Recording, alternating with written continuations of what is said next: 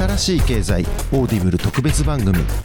解説アスターネットワークってどんなブロックチェーン？アスターネットワーク渡辺創太。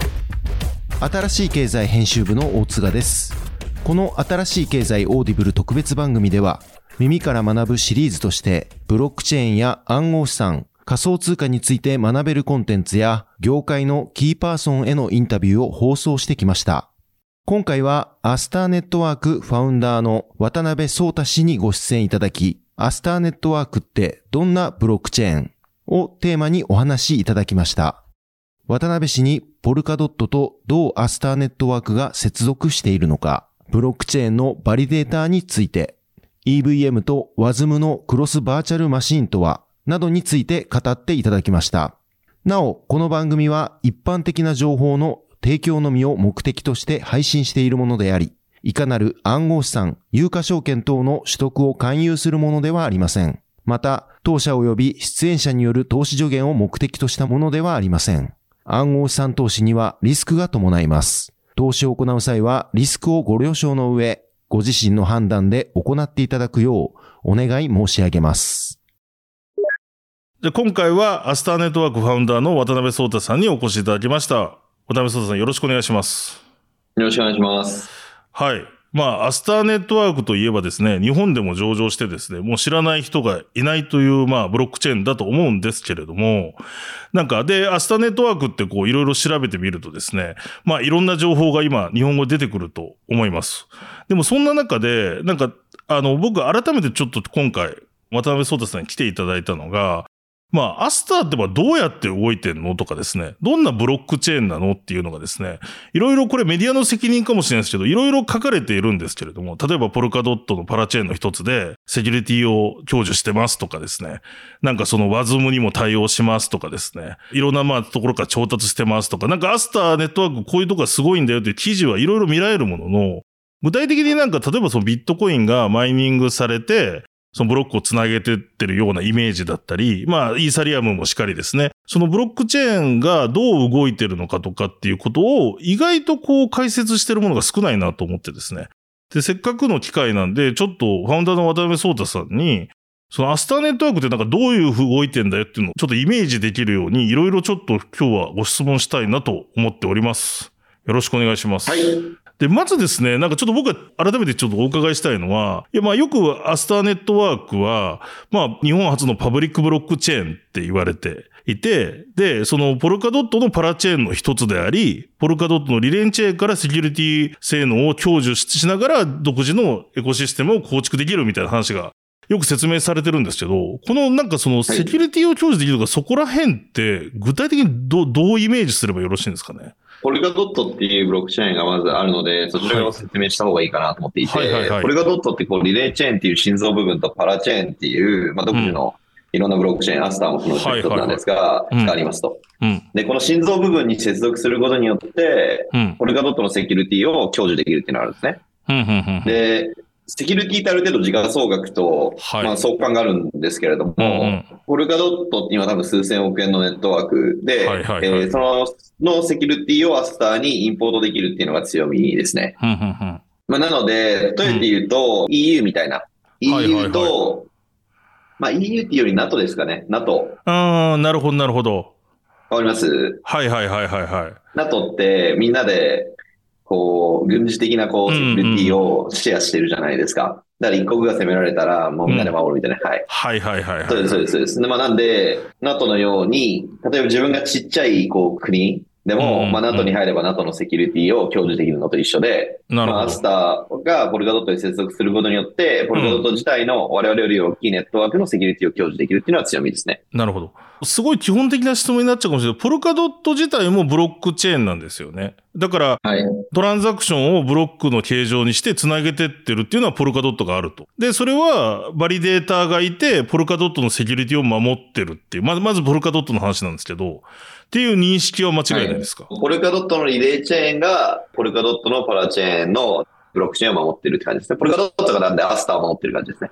はいはいはい。だからアスター自体はバリデーターがいないとかそういう感じになるんですか？そうではないアスター自体にバリデーターはいないです。なるほどなるほど。はい。で、バリデーターポルカドットから来て、はい、そのバリデータにアスターのフルノードの情報を渡すコレーターって人たちがいるんですね。で、その人たちが、ポルカドットから来たバリデータに情報を提供して、バリデーションを行うことによって、アスターのブロックが検証されるっていう感じですね。なるほど、なるほど。だからそうか、ポルカドット自体にブロックというよりは、つながったパラチェーンたちに、がどんどんブロックを生成していくと。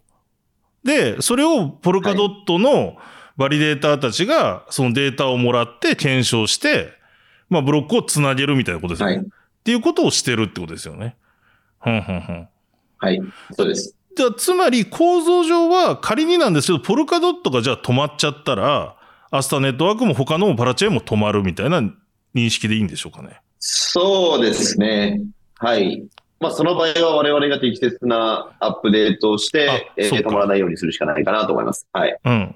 まあ、ボルカドットが死ぬとアスターが死ぬというわけではないです。なるほど、なるほど。現状の仕組みとしてはそうなってるけど、はい、もしそうなるんだったら対応もできるっていうことですよね。おそらく。そうですね。まあ、例えば EU にイギリスがいたんですけど、はい、ブレグジットしてイギリス入ってないじゃないですか。そうですね、うん、みたいな感じです。で、イギリスは別に経済圏としては死なないっていう。はいはいはいはい。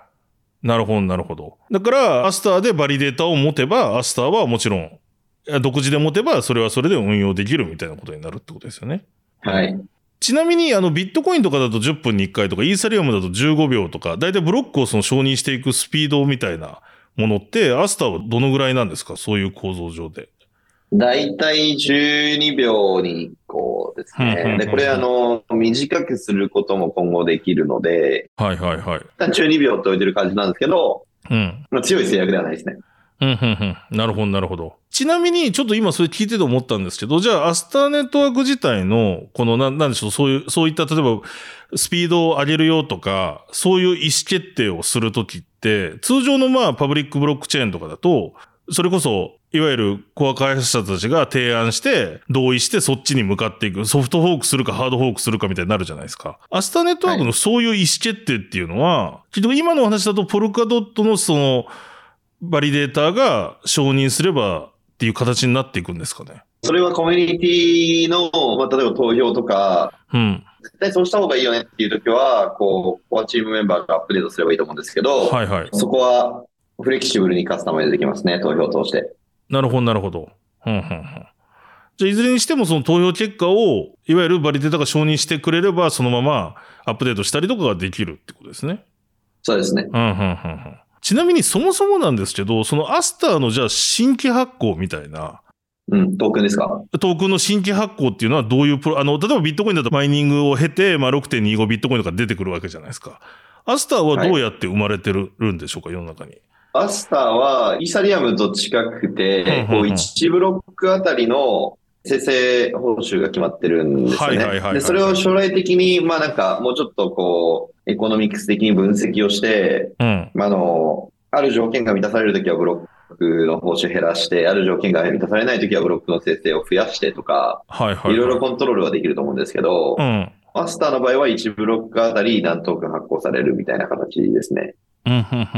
で、それは、あのーはい、変えられますね、もちろん。なるほど、なるほど、なるほど。でも変えるときに、まあ、できるだけこう、客観的にみんなの意見を聞いて、こうディスカッションベースで、うん、パブリックなディスカッションベースで、メリットとデメリットを検討した上でアップデートするような形になりますね。なるほど。その、例えば今ブロック報酬がいくらかあって、まあ将来その調整するようなことも考えてるってことですけど、現時点でそのアスタのブロックチェーンっていうのがどんどん繋がっていっていて、ブロックごとに報酬が出てると思うんですよ。その、はい。その報酬を今もらってるのは、いわゆるバリデータ。それは、はい。コレーターって人たちで、アスタのフルノードを回してる人たちですね。なるほど、なるほど。バリデータはポルカドットから来るので、そのバリデータの報酬はドットトークンによって支払われてます。そういうことか。なるほど。じゃあ、コレーターさんは、そのインセンティブがあるってことですよね。コレーターになるべくして。そうです、そうです、そうです。で、ポルカドット側のそのバリデータも、そのインセンティブがあるから、それで、まあ、エコシステムが保たれてるってことか。うん、そうです、そうです。だから、それで言うと、ね、なんか、その、アスターネットワークは、コンセンサスアルゴリズム何なんですかって言われたら、なんて答えるのがいいんですかね ?POS? になるのかな？えっと、POS ですね。うん、うん、うん、うん。で、将来的には、ノミネーテッドプルーフオブステークという、もうちょっとこう、分散化が働かれるようなものにしたいなと思ってます。なるほど、なるほど。はい。今はまだプルーフオブステークですね。はい、プルーフオブステーク。で、今の、例えばステーキングするってこともユーザーはできるってことですよね？なので。ユーザーは、実はコレーターに対してステーキングはまだできないですなるほど、なるほど、なるほど。ダップスにその分ステーキングをするっていうはいはいはいはい。それがダップステーキングですね。うん、うん、うん、うん。そうですね、はい、そこの部分もご質問したかったんで、ちょうど出たんでご質問するんですけど、なんかアスターがのブロックチェーンの特徴としてよくそのダップステーキングができますと。で、それがなんかベーシックインカムのようにみたいなご説明があると思うんですけど、もうちょっと詳しくそこの部分、うん、どういう仕組みなのかっていうのを教えていただくことできますか？ダップスに対してステーキングをするという機能があって、うんうん、あの、アスターポータルというところに、こう、アプリケーションストアなので、こう、いっぱいアプリケーションが羅列されてるんですね。でそこに対して、アスタートークンホルダーがトークンをステーキすることによって、うん、このステーキされたアマウントに従って、新規ブロック生成報酬の一部が開発者に入るっていう機能です。あ、なるほど、なるほど。で、そのステーキングした投資家にも、ステーキング報酬が入るということですよね。はい。それがレベニューシェアされて入ると。うん、うん、うん。はい。そこは新規発行ではないんでしょうか？それは何でしょう？アスターがあらかじめ発行してるトークンが割り振られてるのか、そこら、それともその、コレーター報酬の一部がそっちにも割り振られてるのかってどういう、どういう感じなんですか？いや、新規発行トークンが割り振られてますね。コレーター報酬とは別です。コレーター報酬と別に、だからそこでも新規発行がされてるってことですよね？ダップステーキングでも。そうですね。うんうん。ビットコインだったら100%マイナーに行くじゃないですか。はいはいはいはい。うん。そうではなくて、うん。一部がコレーターに行って、一部がダップステーキングのステーカーに行く、一部が開発者に行くって感じですね。なるほど、なるほど、なるほど、なるほど。うん。はい、それまとめて、アスタが増えてってるってことですよね。あ、そうです、そうです、そうです。なるほど。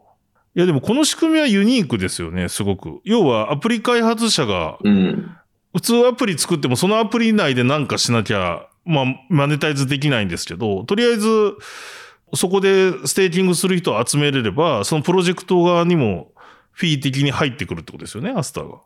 そういう認識で。そうですね。うんうんうん、そうですね。ちなみに、この、じゃあ、僕もダップス、なんかダップス作ってダップステーキングの銘柄になりたいよって仮に思った場合、それって簡単、どういうプロセスなんですか、うん、どどうやってなれるもんなんですか？それはですね、フォーラムっていうところでディスカッションできるところがあるので、はいはい。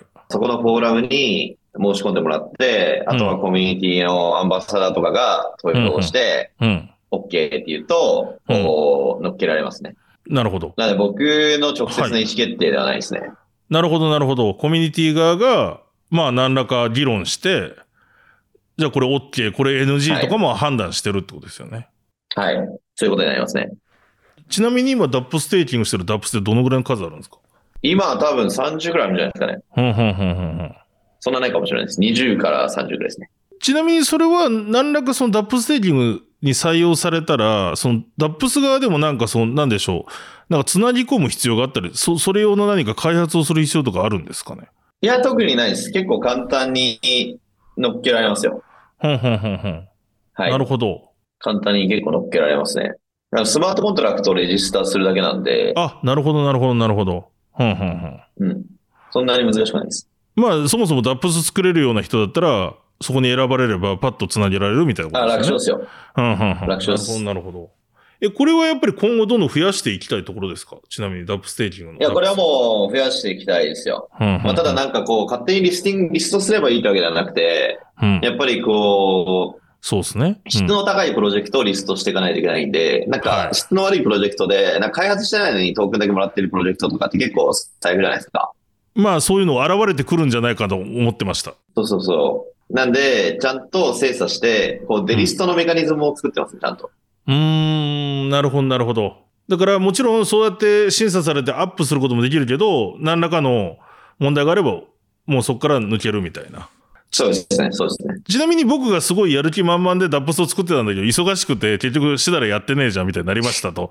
で、まあ、デリストされましたって仮になった時に、それはそこまでステーキングしてた人たちに被害とかは特にない。そういうリスクなんかは特にないですね。戻っちゃうだけですね。はんはんはんはんはんあの、ステークしてたのがアンステークになるので僕がステークしないといけないなっていうところくらいですかね。なるほど。別にそれで暗号資産が減るとかそういうことではないってことですよね。ないですね。ないですね。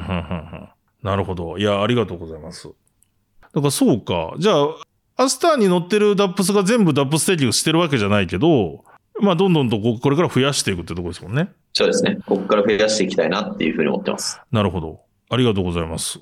じゃあちょっと続いてまたご質問しようと思うんですけど、なんかよくアスターのなんかこう、サイトとかに載ってる図で、こう、ポルカドットからアスターが繋がっていて、アスターがその後イーサリアムとかコスモスに、なんか繋がるような図みたいなのをなんか見たことがあるんですよ。先ほどもちょっとイーサリアムにも将来繋げてっていう話があったんですけど、その時って、なんかアスターってどんな役割になるんですかね？その、要は、イーサリアムがアスターにつなげることで、どんなイーサリアム上のダップスにいいことがあるのか？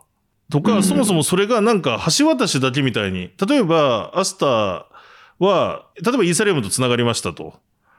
で、他につながってるアスター以外のパラチェーンもあるわけで、そことかとコミュニケーションができるようになるんじゃないかなと、なんとかイメージしてるんですけど。うん。うん。なんか、その、いわゆる、まさにポルカドットの思想であるインターオペラビリティを取ったときに、アスタの存在意味とか何をやるのかがいまいちちょっと僕イメージできてなくて。そうですね。もうすでに繋がってるから繋がってないかで繋がってるんですけど、結構トラステッドブリッジなんですよね。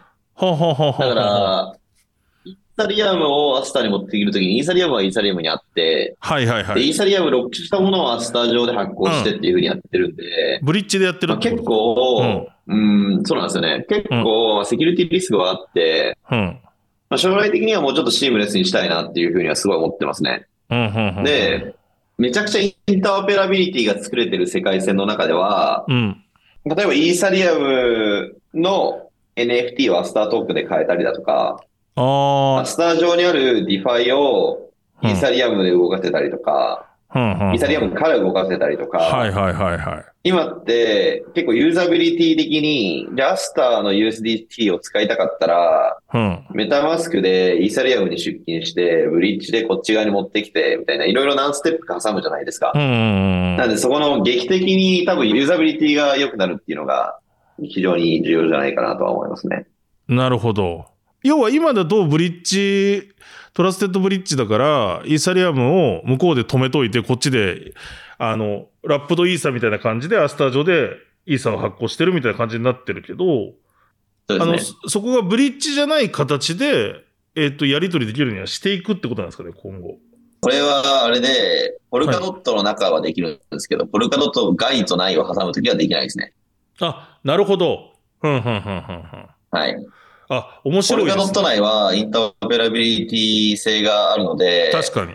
例えば、うん、アスターと、わかんないですけど、他のポルカドットに接続しているチェーンがあったときに、うんうんうんうんアスターの上のスマートコントラクトで、他のチェーンにあるスマートコントラクトを叩けるっていうのがあるんですよね。はあ、なるほど。うん、うん、うん。わかりますか？あの、わかります。イーサリアムと、例えば、何でもいいんですけど、まあ、じゃあ、ソラナとかって EVM じゃなくて、うんはい、まあ、全く違う別のチェーンじゃないですか。そうですね。はい。で、イーサリアムからソラナのスマートコントラクトを叩くでできないんですよ。できないですね。全然違うから。うんうんうん。なんですけど、ポルカドット内部であれば、うん、あの、繋がってるチェーンと繋がってるチェーン上であれば、アスターから違うチェーンのスマートコントラクトを参照するとかができる。はあ、なるほど。えっと、例えば、ユニスワップとかだったら、うん、みんなユニスワップをいろんなチェーンにスマートコントラクトをデプロイしてるじゃないですか。はいはい。そうですね。あれって流動性使えないんですよね。例えば、うん、イーサリアムとバイナンススマートチェーンデプロイされましたけど、イーサリアムの流動ここまで聞いていただきましてありがとうございます。前編は Amazon Audible で配信しております。Amazon Audible で新しい経済と検索して、ぜひ続きをチェックしていただければと思います。それではここまでお聞きいただきましてありがとうございました。